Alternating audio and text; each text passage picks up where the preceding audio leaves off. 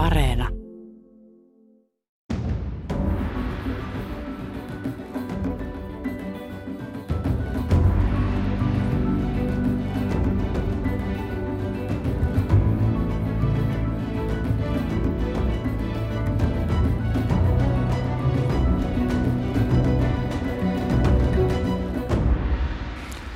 Hyvää torstaista aamupäivää, hyvät kuuntelijat ja aivan erityisesti kaikki automiehet ja autonaiset. Tänään puhumme rakkaista peltilehmistämme ja ennen muuta siitä, millainen auto juuri nyt kannattaisi ostaa vai kannattaako autoa enää nykyäpäätään omistaakaan. Ja enemmän puhumme ehkä siitä, kuin siitä, että pitääkö auton olla punainen tai japanilainen, niin siitä, että mikä on se oikea käyttövoima mihinkin tarkoitukseen. Suomessa on tällä hetkellä tiettävästi noin kolme miljoonaa autoa, joista noin miljoona 800 000 on bensalla käyviä, 750 000 juo diiseliä, itselataavia hybridiautoja on noin 75 000, ladattavia 46 000, metaanilla kulkevia 12 000, täyssähköautoja noin 10 000 ja etanolilla kulkevia vajaat 4500. Nämä eivät ole ehkä ihan aivan tämän päivän lukuja, mutta, mutta suuntaa antavia. Täällä studiossa meillä on kaksi autoalan ammattilaista. Tervetuloa Jouni Juntunen. Kiitos. Kiitos kun sain tulla. Sinä olet tuolta Oulun yliopiston kauppakorkeakoulun autoalan liiketalouden professori. Taidat olla aika lailla ainoa laatuasi Suomessa. No kyllä Suomessa on ja jos Googlella katselee, niin ihan vastaavalla nimikkeellä ei kyllä taho löytyä maailmanlaajuisestikaan. Että kyllä tämä aika sillä ainutlaatuinen on, mutta väittäisin, että äärimmäisen ajankohtainen ja tarpeellinen just nyt, kun autoissa on niin monta ja isoa murrosta menossa. Niin, minkälaisia asioita tällainen autoalan liiketalouden professori tutkii? No, tutkimuksen kautta pyritään löytämään asioita, jotka vaikuttavat autoalan liiketoimintaan ja sitä kautta tutkimusta ja opetuksen kautta tietysti sitten myös käytäntöön. Mutta että, tutkimus hyvin laaja-alaisesti kaikkia, mikä nyt autoalan liiketoimintaan vaikuttaa. Että tällä hetkellä on keräämässä dataa kuorma-autoliikenteeseen liittyen ja seuraavaksi varmaan tavoitteena sitten lähteä henkilöautopuolen dataa keräämään ja katsoa, miten nämä erilaiset asiat toimii eri konteksteissa, että autoissahan monesti ihmiset mieltää auton vain semmoiseksi, kun he itse tarvitsee ja käyttää, mutta sehän on täysin väärä ajatus, koska autoja käyttää kaikki omalla tavallaan ja eri lailla ja ei voi tehdä mitään yleistystä siitä, että se yksi tapa olisi se, miten sitä käytetään, niin sen takia tarvitaan hyvin laaja-alaista näkemystä ja laaja-alaista tutkimusta, että ymmärrettäisiin se kokonaisuus ja se laaja-alaisuus ja monimuotoisuus, mikä autoihin liittyy. No, jos olen oikein ymmärtänyt, niin tunnet alan myös hyvin käytännönläheisesti, koska olet ilmeisesti työurasi aloittanut rekkakuskina. No joo, se pitää paikkansa, että on vähän semmoinen uh, ei niin kovin yleinen tausta, että siinä vaiheessa peruskoulussa, kun kaverit lähti lukioon, niin mä lähdinkin ammattikouluun ja valmistuin sieltä sitten auton kuljettajaksi ja muutaman vuoden väänsin rattia työksen ja armeijassa ajoin rekkakortit ja, ja sitten sen jälkeen lähdin opiskelemaan auton alan insinööriksi ja sitten tämän insinööritutkinnon pohjalta menin yliopistoon opiskelemaan kansantaloustiedettä ja taloustieteellisen tiedekuntaan ja sieltä jatkoin sitten logistiikka-insinööriksi ja myöhemmin vielä myös tekniikan tohtoriksi. Että on sillä hyvin monimuotoinen tausta. Kyllä, mielenkiintoinen urakaari. No tervetuloa myös Autoalan keskusliiton toimitusjohtaja Pekka Rissa. Kiitoksia. Minkälaiseksi automieheksi itseäsi luonnehtisit? tavalliseksi käyttäjäksi, joka hankkii aina auton, jolla kuljetaan pisteestä A pisteeseen B. No kerrotaanpa vielä se, että ketä tämä Autoalan keskusliitto nyt edustaakaan ja minkälaisia asioita ajaa? No, Autoalan keskusliittohan on kohta 90 vuotta toiminut ja, ja meillä on jäsenliikkeinä autoliikkeitä, katsastusyrityksiä ja, ja muita tämmöisiä koneyrittäjiä ja meidän tehtävänä on heidän edunvalvontansa ja se edunvalvonta pitää sisällään työehtosopimusten neuvottelu teollisuusliiton ja Proon kanssa ja sen äh, sopimuksen niin kuin neuvonta sitten meidän jäsenliikkeelle, mitä se käytännössä on, miten sitä pitää soveltaa. Sitten toinen, mikä meillä on tärkeä asia, niin on äh, lait ja tänä päivänä näiden lakien niin kuin lakeihin vaikuttaminen lähtee tuolta Brysselistä käsin, koska noin 80 prosenttia liikennesektorin direktiiveistä ja laista tulee jo sieltä. Ja sitten tietysti kun ne mukautetaan kansallisesti Suomeen, niin täällä me ollaan sitten aktiivisesti mukana tekemässä Ja yksi mikä siihen liittyy, niin on esimerkiksi autovero. Pahus juttu, joka on jo ollut 63 vuotta Suomessa niin kuin vallalla ja piti olla vain väliaikainen ratkaisu. Ja sitten lisäksi me tehdään koulutusta ja kehitystyötä monella lailla ja autetaan meidän niin kuin liikkeitä kehittymään ja elämään tässä nykypäivässä, ennakoimaan niitä asioita, mitä edessä näkyy. Hyvät kuuntelijat, myös perinteisen tapaan te voitte osallistua tähän ohjelmaan tuolta Ylen nettisivulta osoitteesta yle.fi. Sivun oikeasta laidasta löytyy otsikko Tuoreimmat. Sen alla on linkki millainen auto nyt kannattaisi hankkia, keskustele tässä aiheesta. Sitä klikkaamalla voitte lähettää meille kommentteja ja kysymyksiä. Aloitetaan autokaupan tilanteesta nyt armovuonna 2021 Pekkarissa. Miten autokauppa käy? Me ollaan toivottu 2020 koronakriisistä, jolloin tuli totaalinen pysähdys silloin maalis-huhtikuussa ja sitten toukokuussa lähdettiin liikkeelle vaihtoautokaupalla, koska ihmiset vetäytyi julkisesta liikenteestä edelleenkin muuten niin julkista liikennettä on todella vähän ja ihmiset on hankkinut todella paljon niin kuin perheisiin kakkos- jopa kolmosautoja, käytettyjä autoja pääsääntöisesti taloussyistä. Tämä on vallalla ja tämähän on tuonut myös sen, että meidän huoltopuolella on ollut sitten töitä jo viime vuonna ja tänä vuonna niin kuin riittävästi, että, että sillä me ollaan eletty. Se taas sitten, mikä on ongelma, niin on se, että uuden auton kauppa käy edelleen aika huonosti. Käyttänyt termiä voittoisesti. Tämän vuoden ennuste on noin 103 000 autoa, kun se viime vuonna oli 98 000 ja Suomessa pitäisi noin 145 000 uutta autoa vuodessa rekisteröidä, jotta Suomen autokanta ei ikääntyisi enää lisää. Meillähän on yksi Länsi-Euroopan vanhemmista autokannoista noin 12,5 vuotta tai ylikin tällä hetkellä keskimäärin hieltää. No noissa uusissa autoissa, niin millaiset autot nyt erityisesti ovat käyneet kaupaksi? Tämä vuosi, jo oikeastaan se alkoi viime vuonna, mutta kyllä nyt pitää sanoa se, että uusien autojen osalta, niin tänä vuonna, jos sitten niin kuin prosentuaalisesti katsotaan, niin äh, täyssähköautot 10 prosenttia uusrekisteröineistä kuukausitasolla on ollut viimeiset kuukaudet ja ladattavat hybridit jopa 20 prosenttia kaiken kaikkiaan siis ladattavien autojen osuus on jo uusien rekisteröinneistä reilu 30 prosenttia ollut nyt viime kuukaudet ja uskon, että tämä trendi tulee jatkuu. Sitten sen lisäksi meillä on näitä kevyt hybrideitä tai, äh, no kevyt hybridit on varmaan oikea teema, jota ei ladata, mutta jotka kerää sitä energiaa sitten esimerkiksi jarrutustilanteista, niin niiden osuushan on merkittävä ja niitä tullaan tarvitsemaan varmasti pitkälle 2030-luvulle vielä, että nämä päästötavoitteet tullaan saavuttaa. No professori Jouni Junttinen, minkälaisia havaintoja sinä olet tehnyt autokaupasta viime ajalta? No kyllähän ne juuri näitä samoja havaintoja on, mistä Pekka tuossa puhuukin, että korona pysäytti kyllä paljon ja vaikutti paljon siihen. Ja nyt sitten tietysti se julkisen liikenteen elpymisen haasteet on varmaan yksi iso asia. Toki sitten täytyy huomioida se, että kun kerran näitä muutoksia on tullut, niin mihin suuntaan meidän kannattaa tästä nyt sitten olla menossakaan. Että jos ajatellaan autojen kehitystä ja minkälaisia ne tulevaisuudessa on, niin herää kysymys siitä, että kun on isoja muutoksia tullut, niin pitäisikö meidän nyt miettiä sitten jo pitemmälle tulevaisuuteen, että me otetaan tästä muutoksesta mahdollisuudet irti ja pyritään katsomaan pitkälle tulevaisuutta ja suuntaan meidän infraa ja kaikkia muuta toimintaa jo siihen, että minkälaisia ne autot tulee olemaan tulevaisuudessa, eikä niin, että pyritään epätoivoisesti takaisin siihen tilanteeseen, mikä oli ennen koronaa. No, suomalaisesta autokannasta sanotaan usein, että se on liian vanha. Onko se liian vanha? Kyllä se on. Äh, siinä kaksi syytä, oikeastaan kolme syytä. Yksi, yksi on se, että et, tota, ne on turvattomia autoja, tämmöiset niin kuin 15-18 vuotta vanhat autot, 20 vuotta vanhat autot, niin nehän on jopa puolet turvattomampi kuin nykyautot. Eli se on tämmöinen niin kuin ihmishenkien osalta tärkeä pointti. Toinen on se, että niissä on nämä CO2-päästöt valtaisia näissä polttomoottoriautoissa, vanhoissa polttomoottoriautoissa en, ennen kaikkea.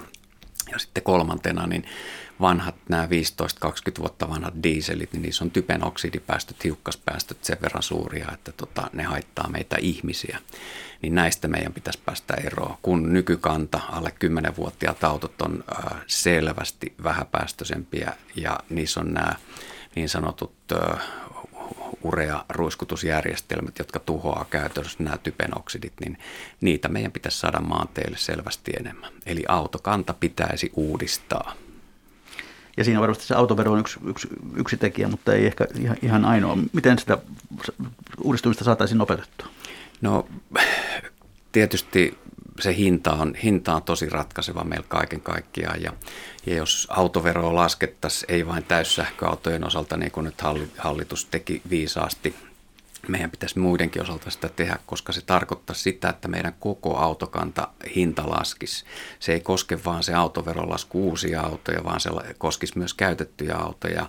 Ja silloin käytännössä aina kun sä vaihdat autoa, niin sun väliraha pienenee suhteellisesti, niin se niin kuin nopeuttaisi koko autokannan kiertoa. Ja tässä on se tärkeä pointti nimittäin, että kun nyt puhutaan, että ihmiset pitäisi siirtyä täyssähköautoihin, niin harvalla meistä on varaa niin kuin hypätä suoraan siitä nykyautosta täyssähköautoon, koska meidän autojen keskihinta Suomessa on tällä hetkellä noin 6800 euroa, niin siitä jos pitäisi pompata sitten 340 000 euron täyssähköautoon, niin ihmisille ei kerta kaikkiaan ole varaa, vaan sieltä tullaan niin kuin asteittain siitä 6200 vähän tuo 6800 eurosta vaikka 8000 tai 10 000 käytettyä autoa, mutta joka tapauksessa se on todennäköisesti tuoreempi, nuoreempi ja vähäpäästöisempi auto, niin sitä meidän pitäisi kaiken kaikkiaan kiihdyttää.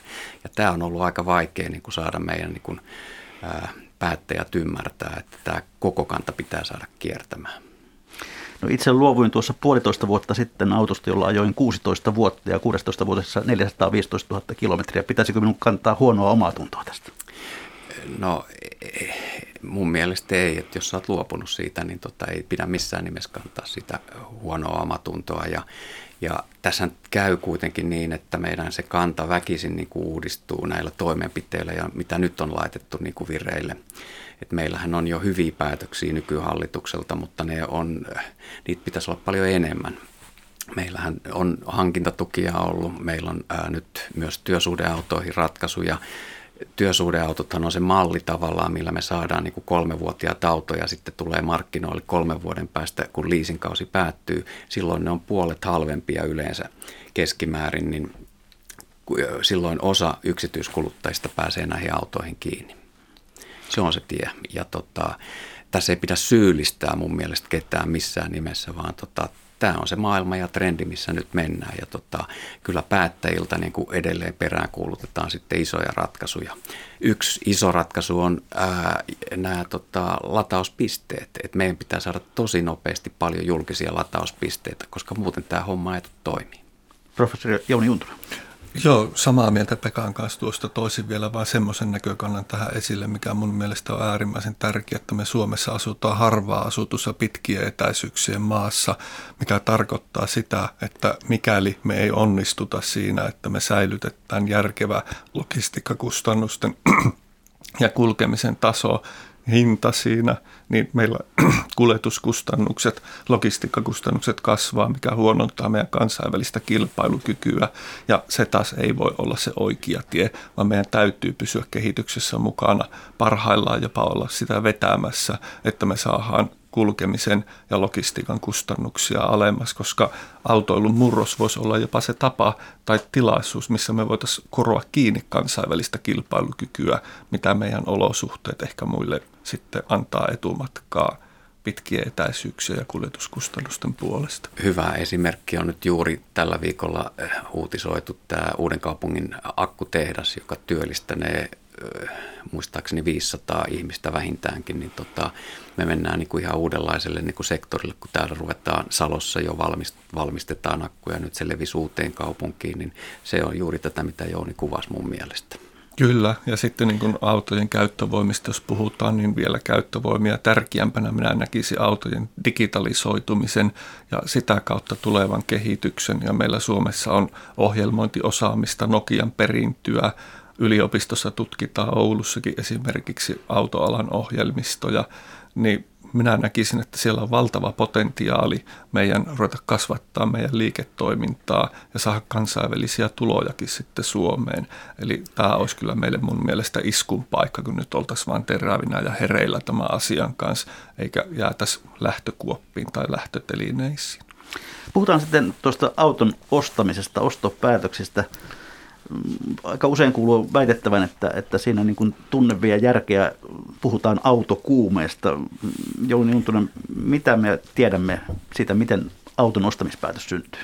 No autohan on niin sanottu korkean sitoutumisen tuote, eli kyllähän sitä varten varmasti hyvin paljon tutkitaan ja tehdään järkiperäistä selvitystyötä, mikä se sitten on se mikä vastaa omiin tarpeisiin. Ja kyllä varmastikin on niin, että siellä on tietoa ja rationaalista käyttäytymistä hyvin paljon. Tietyssä vaiheessa ostoprosessia ja toki ostajien resurssit, elämäntilanne, auton tarve vaikuttaa hyvin paljon, mutta en missään tapauksessa äh, väheksyisi tunteenkaan merkitystä. Kyllä ostopäätöksissä usein tunne on hyvin merkittävä tekijä ja joskus on sanottu sitä, että ihmiset tekee ostopäätöksen tunteella ja jälkikäteen selittelee sitä järkisyillä, mutta että eihän se varmaan autoissa voi niin mennä, koska puhutaan kuitenkin niin korkean sitoutumisen tuotteesta. Mutta en väheksys tunteenkaan merkitystä siellä, mutta kyllä tietysti ihmiset ottaa faktatkin selville ennen ostopäätöstä. No, minkälaiset asiat nyt sitten ovat, ovat autonostajille tärkeimpiä? Minkälaisia kriteereitä No se, mistä Pekka puhuu, niin oma tarve ja varsinkin ne resurssit, mitkä siihen on käytettävissä, niin sehän se keskeinen asia on, että, että minkä verran sulla on rahaa käytettävissä siihen ja mikä se sun tarve on, niin sehän se siihen vaikuttaa ensisijaisesti.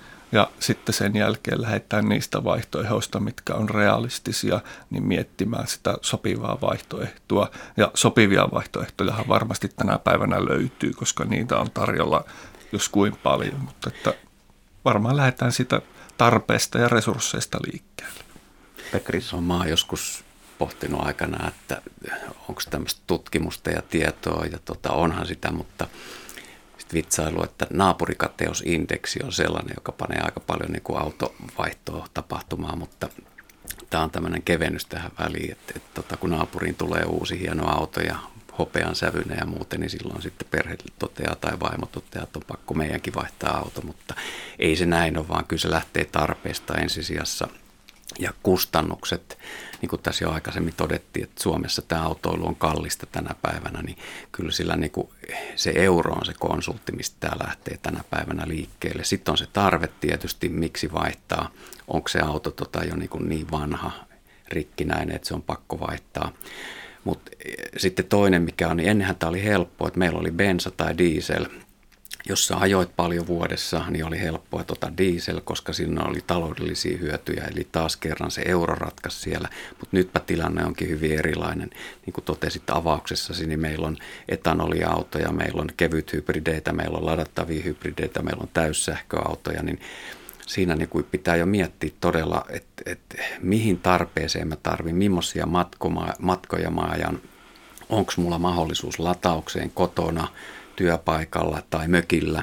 Ja jos ei ole, niin kyllä tällä hetkellä on vielä niin kuin haastavaa täyssähköauto sitten sen pohjalta valita, kun meillä kerta kaikkiaan ei ole niitä julkisia latauspisteitä vielä Suomessa läheskään riittävästi. Niin nämä kaikki seikat pitää puntaroida ja sitten tehdä se päätös. Ja tota, suosittelen, että haastaa automyyjää ja käy automyyjän kanssa sitä keskustelua, koska sieltä pitää niitä vastauksia löytyä niihin omiin tarpeisiin sitten ja asioihin, mitkä pitää huomioida. No mennään itse tähän asiaan. Jos aloitetaan täyssähköautosta, niin minkälaiseen käyttöön se sopeutuu? Minkä, milloin kannattaa harkita sellaisen ostamista? Siis kyllähän täys, se lähtee, niin kuin tässä sanoin jo, että, että se latausratkaisu pitää olla olemassa.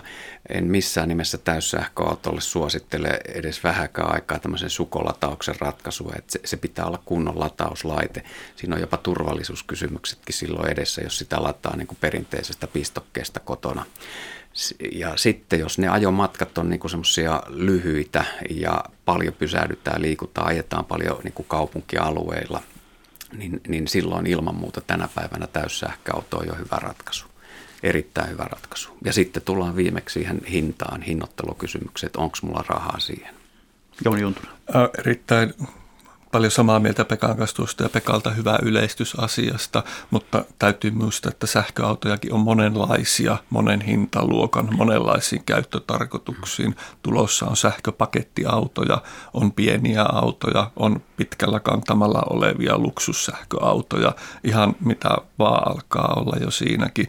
Eli se tarve kyllä määrittää enempi, että ei oikein voi sanoa, että milloin kannattaa ja milloin ei, vaan se on vähän niin kuin jokaisen henkilökohtaiseen tarpeeseen, mutta hyvä yleistys Pekalta kuitenkin. Joo. Sitten yksi, yksi tämmöinen spesifi asia esimerkiksi, jos tarvii niin kuin vetokykyä autolta, että jos on vaikkapa hevosvankkurit tai peräkärryjä painavia tavaroita kuljettaa, niin kaikki täyssähköautot ei vielä kykene vetoon. Sinne ei voi laittaa tuota vetokoukkua, mutta niitä onneksi on ruvennut tulee markkinoille myös.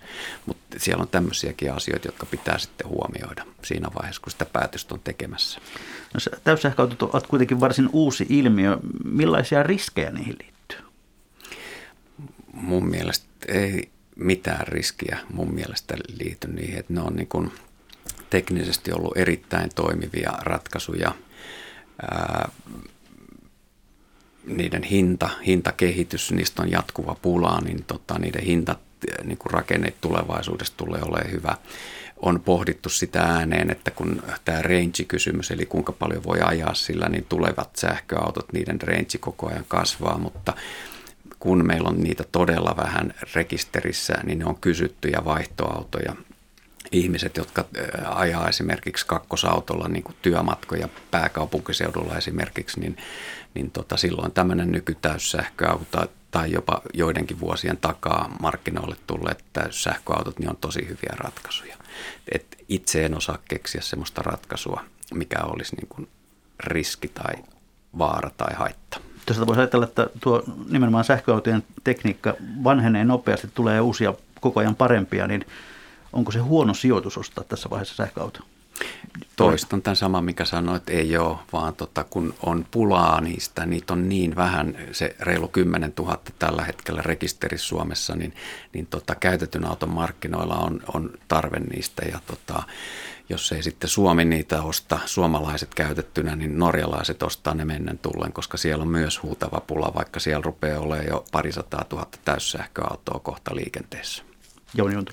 No minusta niin kuin se, mikä on se keskustelu, mihin monesti törmää, on nimenomaan tämä jälleenmyyntihinta ja tämän tyyppiset asiat. Ja siinä mielessähän sitten monesti kuulee tämmöisen väitteen tai lausahuksen, että auto on huono sijoitus. Ja no miten siihen nyt suhtaavuttaa. Minä tiedän hyvin päteviä talousihmisiä, jotka omistaa omaa autoa ja on valmiit ottamaan tämmöisen niin sanotusti sijoituksena huonon. Mutta nythän täytyy muistaa, että eihän auton merkitys ole se, mikä se ostohinta ja loppuhinta on, vaan sehän on se, mitä arvoa sitä autosta saa sen käytön aikana, mikä tarkoittaa sitä, että joissakin tilanteissa se on ehto, että sinä pystyt viemään työmaalle työkaluja, joissakin tilanteissa periaatteessa se on ehto, että sinä itse pääset töihin. Se tuo lisää arvoa, kun sinä pystyt viemään lapsia päivähoitoon, harrastuksiin ja kaikkia tämän tyyppisiä asioita, jolloin se auton keskustelu siitä ostohinnasta ja jälleenmyyntiarvosta, vaikka se onkin tärkeä keskustelu, niin minusta se ei ole se ainut keskustelu, vaan pitäisi myös huomioida se, että mitä varten sillä autolla kuljetaan, mitä arvoa se tuottaa ja suhteuttaa sitä saatua arvoa sitä autosta siihen, kuinka paljon se rasa, rahallinen investointi on sitten. Jos sitten katsotaan vielä vähän tuota muuta autokenttää, niin milloin sitten suosittelette ladattavia hybridejä tai, tai itselataavia hybridejä? Minkälaiseen käyttöön? Miksi ostaa sellainen bensakoneen sijaan? No, kyllähän siinä on se hyöty kuitenkin olen puhunut omasta kokemuksesta. Mulla on ladattava dieselhybridi, niin mä lataan sitä, kun mulla on kotona ja mökillä halpalatauspiste, niin tota, mä lataan sitä käytännössä koko ajan, kun auto on niin kuin parkissa, niin tota, se on aina ladattu ja ajan siis tämmöiset 40-50 kilometriä matkat sähköllä. Sähkö on selvästi halvempaa kuin polttoaine tänä päivänä, niin siinä tulee jo taloudellinen hyöty. Autoni on työsuhdeauto, jolloin itse asiassa me velvoitetaan niin kuin meidän työntekijöitä siihen, että sä lataat sitä koko ajan, koska tota, yhtiö hyötyy siitä ilman muuta, koska maksaa täysautoedussa sen edun, niin tämä on niin kuin siellä se lähtökohta. Polttoainekulujen niin kuin pudotus ja siis siinä on se CO2-hyöty tietysti niin kuin yhteiskunnallisesti, mutta taloudellisesti niin saajat selvästi halvemmalla energiakulutuksella keskimäärin.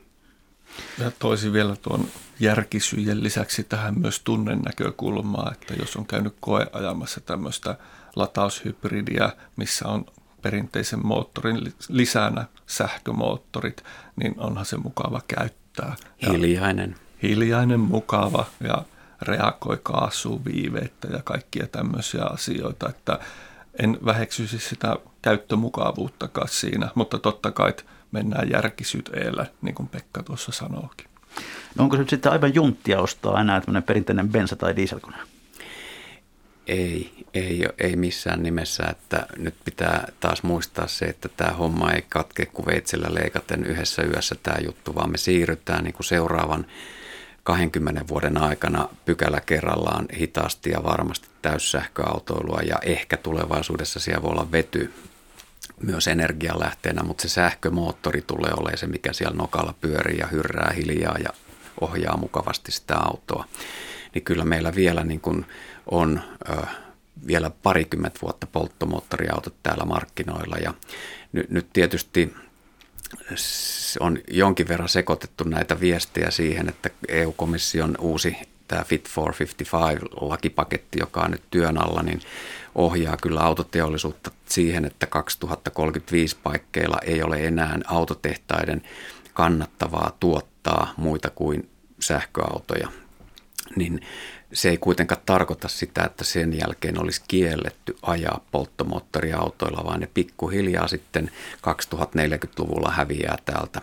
Niin kuin Jouni aikaisemmin sanoi, niin meillä on todella haja-asutettu maa ja kun menee tuonne pohjoiseen esimerkiksi tai itään tai länteekin, niin kun siellä ei ole joukkoliikennettä, niin siellä on talojen pihoilla useita autoja. Ja ne on yleensä niitä niin kuin 2000 6000 euroa arvoisia autoja ja kun täyssähköauton hinta ei millään tipu niin alas vielä kymmeneen vuoteen missään nimessä, niin me tarvitaan näitä polttomoottoriautoja. Mutta autotehtaat tulee niin kuin sen tuotantonsa ajamaan seuraavan 15 vuoden aikana alas. Ja kyllähän tietysti, jos Pohjois-Suomia ajatellaan, niin siellä on älyttömän paljon käyttötarkoituksia autoille, missä kuljetaan raskailla kuormilla pitkiä matkoja luonnossa pitkien etäisyyksien päähän, jolloin se perinteinen dieselmoottori on oikeasti käytännössä ainut tällä hetkellä niin kuin kilpailukykyinen ja järkevä toistaiseksi siellä, että en en menisi vahingossakaan sanomaan juntiksi henkilöä, joka ostaa Pohjois-Suomeen käyttötarkoituksessa dieselauton, kun ei sinne muuta järkevää vaihtoehtoa moneen käyttötarkoitukseen tällä hetkellä vielä ole. Ja jos puhutaan uusista polttomoottoriautoista, niin haluan sen vielä sanoa, että nykydieselauto, siis kun siinä on nämä ureajärjestelmät, siis ne on typpioksidivapaita, hiukkasvapaita, mutta sitten ennen kaikkea ne on noin 20 prosenttia energiatehokkaampia kuin bensa-autot. Ja jostakin syystä tämä diesel on saanut semmoisen kumman pahiksen leiman otsaan, niin tota, se on itse asiassa tosi järkevä ratkaisu myös näiden päästöjen pudotuksessa. Koska suoraan mitä vähemmän sitä energiaa käytät, niin sen vähempi on myös CO2-päästöt. Eli diesel on erittäin hyvä vaihtoehto vielä 10-15 vuotta vähintäänkin näillä markkinoilla Suomessa. Puhutaan sitten vielä vähän tuosta jälleenmyyntiarvosta, vaikka, vaikka tuossa Jooni jo sanoikin, että, että, että autolla on muitakin, muitakin arvoja. Niin miten tuo jälleenmyyntiarvo oikein rakentuu? Mistä, mikä sitä määrittää? No kyllä se lähtee tästä kysynnän ja tarjonnan laista. Semmoiset autot, jotka tiedetään tänään ja tulevaisuudessakin arvioidaan ja ennustetaan sitä, niin on kysyttyjä, niin niillä on erittäin korkea jäännösarvo. Ja, ja sitten taas sellaiset autot, jotka on miten mä sanoisin, hieman poikkeavia markkinoille, joista ei ole niin paljon kysyntää, niin tota, niissä sitten se jäännösarvo on alhaisempi. Vaikkapa leasingin yhteydessä, kun arvioidaan kolme-neljä vuotta eteenpäin, niin sillä sitä säädetään käytännössä. Eli kyllä siinä on nimenomaan se kysynnän ja tarjonnan tasapaino, joka ohjaa sitä. Näkyykö käyttövoima jälleenmyyntiarvossa? Ei tällä hetkellä, niin ole. Se on enemmän siitä kiinni se, miten se jäännösarvo on ja tässä ja nyt, niin on, että kuinka paljon meillä on vaihtoautovarastoissa jotakin mallia ja jotakin käyttövoimaa, niin sitä säädellään ihan niin kuin jopa päivätasolla pieniä eroja siihen. Mutta se, että me oltaisiin nyt hinnoiteltu, ehkä viittaat kysymyksellä vaikkapa tähän diiseliin, että diiseli olisi tästä kolme vuotta eteenpäin surkeasti jäännösarvotettu, niin ei ole. Et me nähdään, että niillä on vaihtoautoarvoa kolmen vuodenkin kuluttua, niin tota, kysyntää on Suomessa ja tota, etelän autot kylläkin aika usein nykypäivänä liikkuu ja on liikkunut aikaisemminkin tuonne pohjoiseen käytettynä, että siellä on selkeä tarve nyt ja tulevaisuudessa. Joo, Joo, siis tässähän jos ajatellaan tuota niin kuin autoliikkeiden tarjontaa, niin se on tietysti se toinen osa sitä kolikon mutta toinen puolihan on se, että mitä ihmiset on valmiita maksamaan autosta ja siitähän se autohinta tulee, mitä sitä ostaja on valmis maksamaan, jolloin me jälleen ollaan siinä arvokeskustelussa, että mitä arvoa se ostaja kokee sitä autosta saavassa. Ja jos me puhutaan Pohjois-Suomesta pitkistä etäisyyksistä, niin siellä tällä hetkellä ostajat saa arvoa dieselmoottorilla olevista autoista, joilla ne pystyy mahdollisimman edullisesti kuljettaa niitä tavaroita, mitä tarvii, jolloin se on heille arvokas ja he on siitä valmiita maksamaan. Kaupungissa tietysti ollaan valmiita maksaa erilaisista autoista, mutta tämä onkin just osa sitä keskustelua, että ei pitäisi vahingossakaan lähteä yleistämään asioita, että autot on jotakin ja kaikilla pitäisi olla joku tietynlainen auto, koska lähes joka ihminen käyttää autoa omalla tavallaan ja eri laillaan ja ei voi mennä sanomaan, että jonkun pitäisi hommata joku tietty auto sillä perusteella, että se minulle sopii. No, hiljattain Evan ekonomisti Sanna Kuronen varoitti, että polttomoottoriautojen arvo romahtaa viimeistään vuosikymmenen vaihteessa. Romahtaako Pekkarissa? No on Sannan kanssa käynyt tästä keskustelua ja tota, siinä oli ehkä juuri tämä, mitä aikaisemmin jo sanoin, tämä ymmärrys, että niiden, val, niiden valmistus äh, hänen mukaansa saattaa loppua 2030-luvulla ja niin kuin tuossa sanoin, niin niiden valmistus todellakin EU-pakotteiden sanktioiden pohjalta, jota kiristetään nyt, niin saattaa loppua 2035 mennessä. Mutta niiden myynti ja niiden arvo ei tule romahtaa, koska meillä on tarvetta niille vielä 10-15 vuotta sen 2030 jälkeen. Meillä ei ole vielä riittävästi halpoja täyssähköautoja markkinoilla 2030-luvun alussa. Parhaimmillaan meidän autoalan ennuste tällä hetkellä johtaa noin 600-650 000 ladattavaan autoon, joista noin puolet voisi olla täyssähköautoja 2030. Niin se ei riitä meidän niin kuin siihen vuotuiseen vaihtoautotarpeeseen. Ja sitten toisekseen niiden hinnat ei tule laskeen niin jyrkästi, niin meillä on todellakin tarve näistä diiseleistä ja bensoista 2030-luvulla. Tässä oli Sannan viestini oli hieman epäselvä, että hän tarkoitti nimenomaan sitä, että niiden valmistus loppuu mun käsityksen mukaan, kun me sitä keskustelua käytiin. No usein sanotaan myös näin, kun puhutaan tästä jälleenmyyntiarvosta, että kallein kilometri, minkä autolla ajaa, on se, kun se ajetaan uutena kaupan ovesta ulos. Mikä juju tässä on, että auton arvo romahtaa heti, kun sen ottaa käyttöön?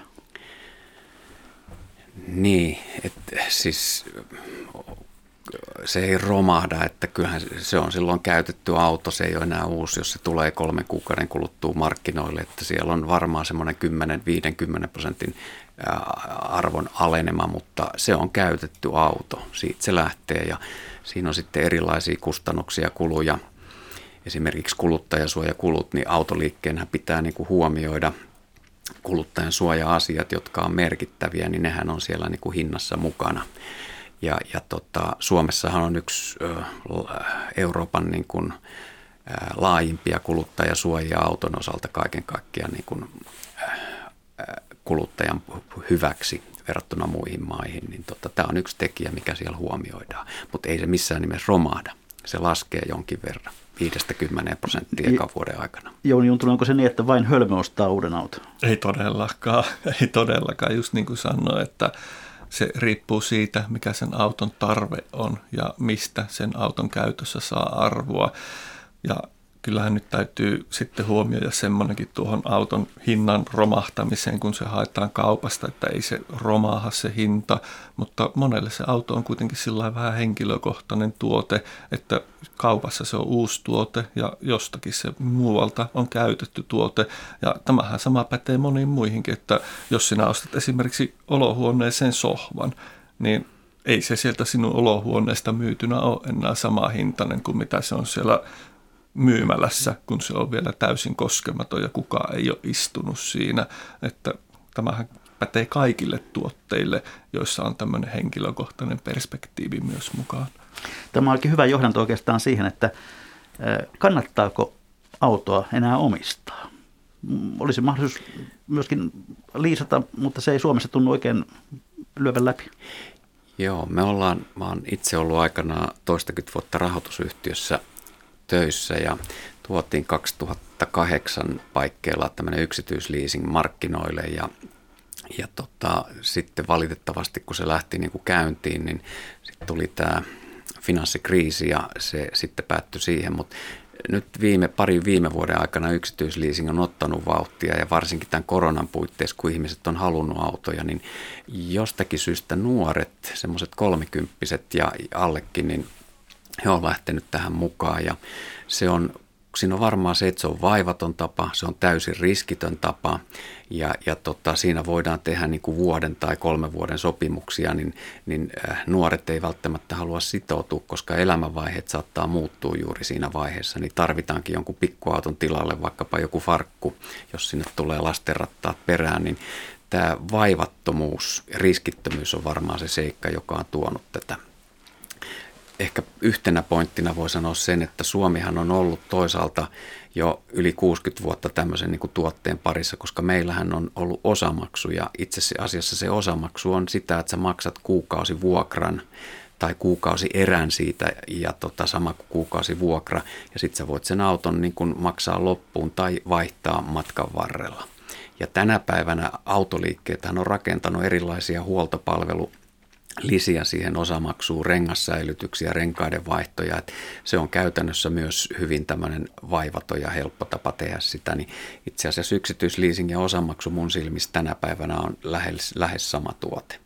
Ja tämä on kasvanut ja lisääntynyt ja myös vaihtoautokaupassa, niin meillä se osamaksupuoli, niin meillä oli silloin aikanaan parikymmentä vuotta sitten semmoista 15-20 prosenttia myydyistä vaihtoautoista meni osamaksulla, kun se on nyt 50 prosenttia tänä päivänä jo. Et, et kyllä suomalainen niin kuin on oppinut tätä käyttämään ja ehkä viimeisenä voi sanoa, että tuossa Pohjanmaalla, niin silloin mun rahoitusaikana, niin siellä se oli vielä pienempi se suhdeluku, että tota, Pohjanmaalla taisi olla niin kuin rikkaita ihmisiä tai vauraita ihmisiä, niin, mutta sielläkin nyt, kun on paikallisten autokauppiaiden kanssa keskustellut, niin tämä osamaksuosuus on lähtenyt nousemaan. Et, et sielläkin on niin kuin hyväksytty se ja, ja tota, se on fiksu tapa tavallaan toimia sitten. Ja sä voit budjetoida sun elämäsi paljon helpommin. Niin professori Jouni Juntunen sanoi äsken tuossa, että, että autot, ihmisillä on usein henkilökohtainen suhde siihen autoon, niin sen vuoksi me haluamme mieluummin omistaa kuin ajaa leasing-autolla. No nykyään autoja saa niin monenlaisilla sopimuksilla. Sinä voit joko ostaa oman tai sitten sen voi liisata tai mikä se itse käyttötarkoitus onkin tai tapa omistaa se, niin en lähtisi jälleen kerran yleistään tätä, että jotkut haluaa omistaa auton, joillakin on siihen hyvästi pääomia käyttää, jotkut haluaa säästää pääomia tai ei ole rahaa niin paljon käytettävissä, isoja summia, ei haluta ottaa pankkilainaa. Siihen ne syyt voi olla niin äärimmäisen moninaiset, mikä se auton omistamistapa on, että ei siitä pysty sillä sanomaan suoraan, että joku vaan haluaa omistaa, vaan kyllä siellä jälleen kerran on ne resurssit ja tarpeet taustalla. No näettekö tässä jonkinlaista trendiä, ollaanko menossa kenties siihen suuntaan, että tämmöinen no osamaksukauppa on jo lisääntynyt, mutta, mutta myöskin tämmöinen leasing, että se lisääntyy. Joo, se on... Pääomia sidottaisiin vähemmän autoon. Joo, jos mä oikein muistan lukuja, niin toissa vuonna vielä yksityisliising, puhtaan yksityisleasingin osuus oli noin 0,8 prosenttia uusrekisteröinneistä, kun se nyt on 2,4 prosenttia. Niin sehän on kasvanut paljon, mutta samaa hengenvetoon pitää sanoa, että se 2,4 prosenttia on kuitenkin vähän.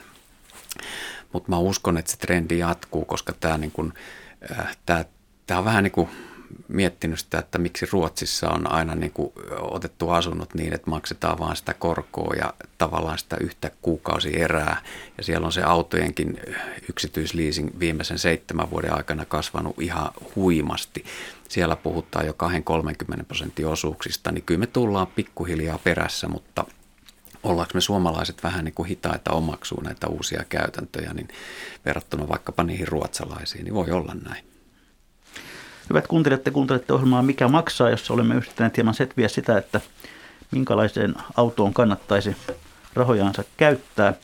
Täällä studiossa ovat Oulun yliopiston kauppakorkeakoulun liikealan, autoalan liiketalouden professori Jouni Juntunen ja äsken äänessä ollut Pekka Rissa, toimitusjohtaja autoalan keskusliitosta, mutta nyt seuraamme liittyy Motivan liikkumisen, viisaan liikkumisen verkoston ja kaupunkiliikenteen suunnitteluasiantuntija Helena Suomela.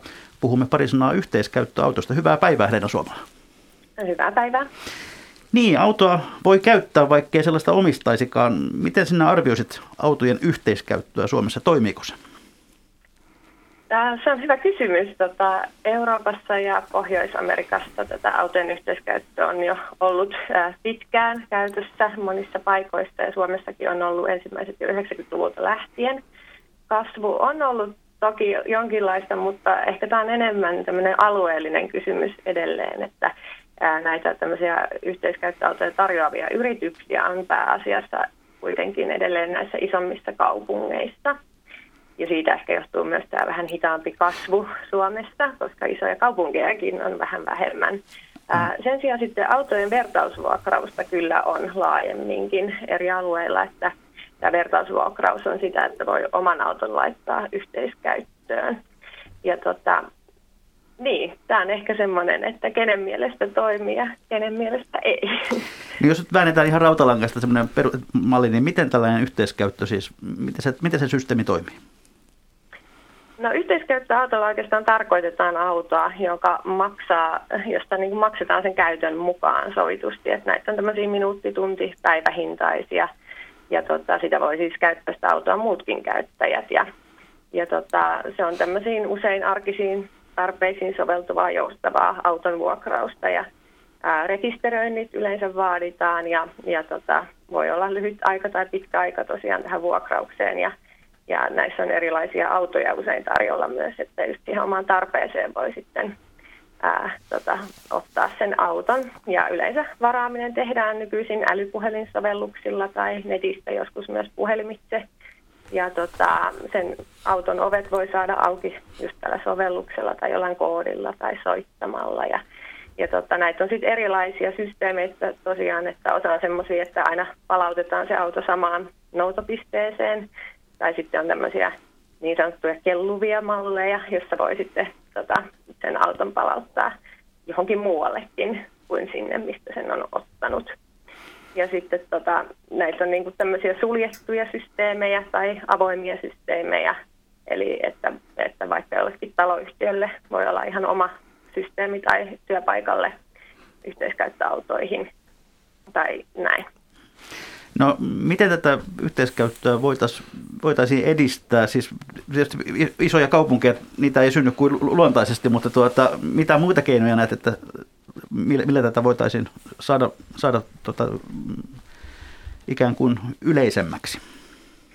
Joo, tota, nää, näissä justiin on näitä tuskittu, että miten, minkälaiset palvelut toimii ja minkälaiset palvelut kiinnostaa, niin kyllä se kaikista kriittisin, kriittisin taitaa olla se, että se auto pitäisi saada aika läheltä. Eli, eli tota, jopa siis alle 500 metrin päästä. Eli tota, kyllä näitä tämmöisiä auto, auto, taloyhtiön autohalleissa tai tämmöisistä, niin, niin näihin niin kuin kannustaisin erityisesti, että jos tämän tyylisiä systeemejä pystyttäisiin luomaan enemmän ja esimerkiksi tämmöisissä isoissa ostoskeskuksissa saattaa olla tai tämmöisiä ja Nämä pitää jo toki huomioida siinä kaupunkisuunnittelusta jostain määriä, just niistä rakennusten suunnitteluistakin sitten, että nämä pysäköintimahdollisuudet tulee sitten huomioitua ja otettua niin kuin huomioon, että riittää myös kaupunkitilassa yhteiskäyttöautoille esimerkiksi niitä parkkipaikkoja. Sitten tota, muita selvityksiä esimerkiksi on siinä, että nämä ei ole ehkä hirveän tunnettuja vielä ainakaan Suomessa. Että joitain vuosia sitten esimerkiksi niin, niin tota, on tutkittu, että ainoastaan kolmella prosentilla on ollut yhteiskäyttöautoista jonkinnäköinen käyttökokemus. Ja tota, sitten, sitten näitä niin kuin, ää, voisi tämmöisiin erilaisiin paketteihin ehkä yhdistää, että, että on puhuttu tämmöistä mobility as a service, eli tämmöinen liikkuminen palveluna ajattelusta. Ja maailmalla toimiikin jotkut tämmöiset, ainakin joukkoliikenteen yhteyteen ää, rakennetut tämmöiset yhteiskäyttöautopalvelut, että ne on niin kuin suosittuja. Ja sitten toki just nämä ää, tota, autoja tarjoavat yhteiskäyttöautopalveluita tarjoavat yritykset, niin heidän näkökulmasta sitten niin yksi selvitys on kanssa, että, että tavallaan käyttäjät vähän epäilee vielä sitä, että saavatko he näitä autoja varmasti sitten käyttöön, kun se tarve on. Ja sitten myös tämä hinnoittelu, hinnoittelu hieman huolestuttaa, että, että tavallaan niin näihin ehkä kannattaa viestinnällisesti sitten panostaa ainakin. No, ympäristösyyt on varmasti yksi keskeinen syy käyttää yhteiskäyttöautoja, mutta mitä muita etuja sinne näet? Uh, joo, ympäristösyyt on erittäin iso ja tärkeä syy, mutta ihan tämmöinen sujuva liikkuminen uh, toki sitten ja ilman niin kuin autonomistamisen pakkoa ja siihen liittyviä sitten huolia, eli, eli niin kuin näitä huolto- tai, tai katsastus- tai tämän tyyppisiä asioita. Ja tota, myös sitten tietysti just nämä kaupunkitilaan liittyvät hyödyt on isoja, että, että on, on selvitetty, että, että yhteiskäyttöauto voi korvata semmoista neljästä kahdeksaan omistusautoa, joskus jopa enemmänkin. Niin, niin tämmöisiä, tämmöisiä hyötyjä ainakin tulee siinä askeleitakin ehkä vähän enemmän sitten, kun kävellään ainakin jossain määrin, jossa, jos, jossain tilanteessa sinne auton luokse. No te olette siellä Motivassa juuri aloittamassa Liikkujan viikkoa. Mikä sen idea on? Ää, Liikkujan viikko on tämmöinen kansainvälinen ää, tota, viikko, vuosittain kampanjaviikko. Ja tässä liikkujan viikolla kannustetaan ihmisiä just kiinnittämään huomiota omiin arkisiin liikkumisvalintoihin ja niihin vaikutuksiin, vaikutuksista sitten ympäristöä ja yhteiskuntaa. Ja tänä vuonna esimerkiksi nostetaan esille kestävän liikkumisen vaikutuksia ihmisen psyykkiseen terveyteen ja myös fyysiseen terveyteen. Ja viikkohan huipentuu auton vapaa-päivään, joka on 22.9. Ja tämä onkin erinomainen hetki ehkä sitten miettiäkin vaikka, että kokeilisiko tällä liikkoja viikolla tämmöistä yhteiskäyttöautopalvelua. Hyvä, hyvää viikkoa teille ja, tuota, ja meille muillekin ja kiitoksia haastattelusta asiantuntija Helena Suomela. Kiitos. Pekka Rissa haluaa kommentoida. Joo, Helenan kommenttiin, niin Suomihan on pieni maa ja, ja me ollaan niin kuin haja-asuttu maa, niin tämä on niin kuin se ykkösjuttu, niin tämä ei ole taloudellisesti täällä Suomessa mahdollista. Tämä ei ole kannattavaa ja sen takia yrityksillä, niin kuin Helena sanoi, niin niitä tarvitsisi olla 500 metrin päässä suunnilleen niitä autoja paljon, niin se taloudellinen yhtälö ei niin kuin tule kohdalle siinä. Ja, ja tästä tulee toinen se, että kun se auto on, niin puhutaan siitä jotkut, että kun sillä ajetaan vaan lyhyitä matkoja ja se on vaan päivässä niin kuin minuutteja käytössä ja muut, muut ajat se seisoo parkkipaikalla, niin se on yksi pointti siinä, että se auto on käytettävissä. Siellä voi olla mun harrastusvälineet ja tavarat. Ja mä tiedän aina, että jos mulle tulee joku äkkilähtö, niin nyt mulla on se auto. Siitä ihmiset ainakin osaa valmiita maksamaan. Ja nyt niitä autoja, näitä vuokra-autoja, lyhyt vuokra-autoja pitäisi olla niin paljon markkinoilla, niin se talousyhtälö ei vaan toimi Suomen olosuhteissa. Meillä ei ole riittävästi sitä kysyntää ja, tota, ja ei, sitä kautta ei sitten synny tarjontaa. Ja näitä on kokeiltu Helsingissäkin ja, ja tota, ne on jouduttu lopettaa monet tämmöiset oikein todelliset isot satsaukset. Jouni Ja sitten tässä täytyy mun mielestä vielä ottaa vähän laajempi näkökulma, että tämmöiset yhteiskäyttöautot ehkä ne soveltuu hyvin pelkkään henkilöliikenteeseen ja tämän tyyppisiin asioihin, enkä väheksy niitä kaupunkialueella ollenkaan tietysti, mutta sitten jos me aletaan puhumaan, että siellä autossa täytyy olla työkaluja, lasteistuimia tai juurikin, että mennään haja-asutusalueelle ja mietitään, että no mihinkäs taajamaan minä nyt sitten jätän sen yhteiskäyttöauton tai jotakin muuta, niin eihän ne tule niin kysymykseenkään siinä tapauksessa, että jälleen kerran täytyy ymmärtää, että jos me puhutaan autosta siitä näkökulmasta, mitä se jossakin kaupungissa voi olla, niin se maaseudulla se näkökulma on täysin erilainen ja ei, jälleen kerran ei voida missään tapauksessa yleistä asiaa. No tässä vaiheessa on varmaan syytä ottaa pieni, pieni kristallipallo esiin ja pohtia sitä, että miltä meidän autokantamme näyttää sanotaan kymmenen vuoden kuluttua verrattuna nykyiseen. Pekkarissa. No niin kuin tuossa aikaisemmin sanoin, niin meidän ennusteen mukaan meillä on noin 600 000 ladattavaa henkilöautoa maanteillä, jotka on käytännössä tämän seuraavan yhdeksän vuoden aikana sinne markkinoille tullut. Sitten siellä on kuitenkin edelleen noin 2 miljoonaa polttomoottoriautoa.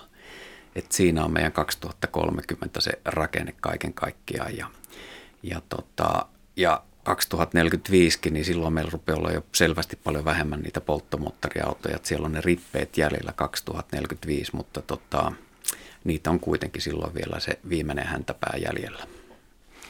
No Jouni Juntunen, mitä arvioit, näemmekö me sen ajan, kun meistä kaikista on tullut matkustajia ja auto, auto ajaa itse? Älyttömän hyvä kysymys, suorastaan erinomainen.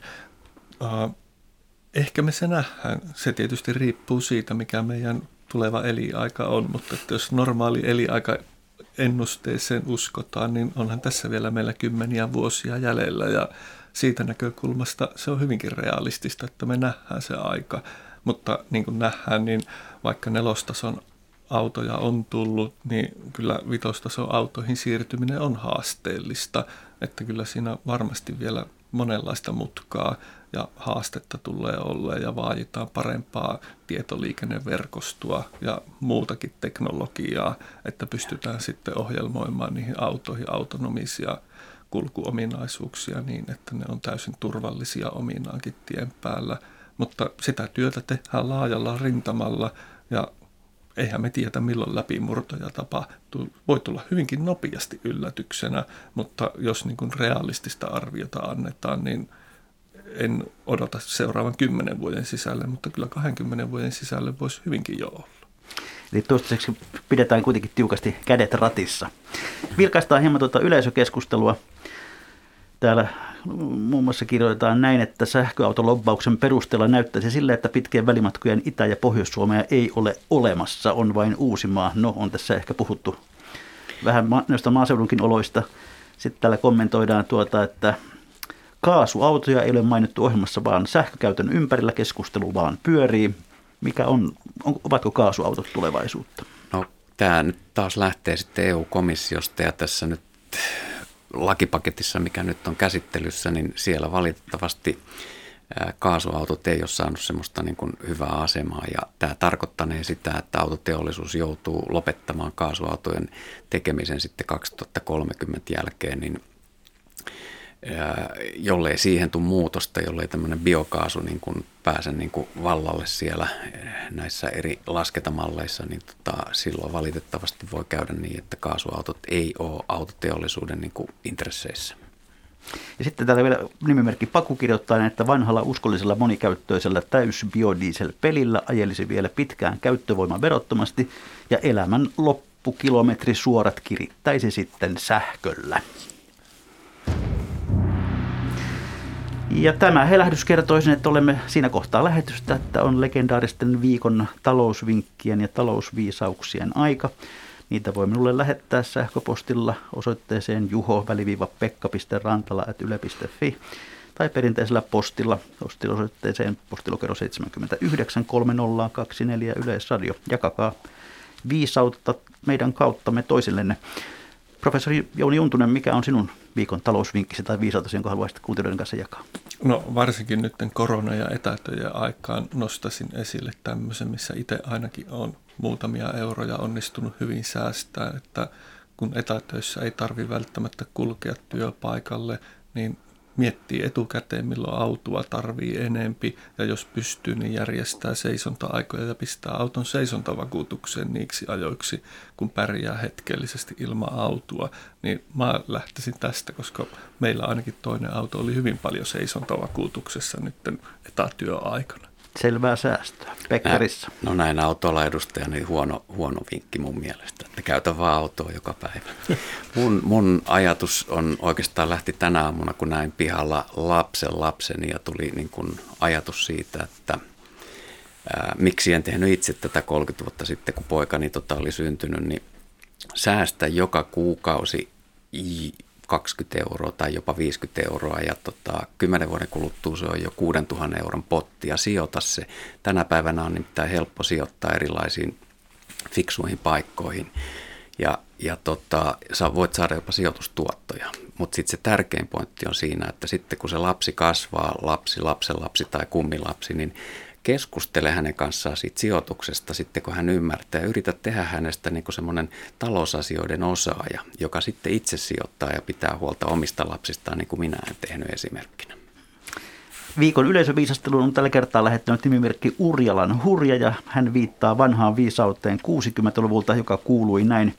Ota velka, osta Volga, velka kestää pitempään kuin Volga. Googlesta löytyy, mikä on Volga, jos joku nuoremmista ei sellaista muista. Kiitoksia hyvät herrat, kiitoksia Pekkarissa, kiitoksia Jouni Juntunen, kiitoksia hyvät kuuntelijat. Mikä maksaa, sitä me ihmettelemme jälleen viikon kuluttua. Kiitoksia. Kiitos.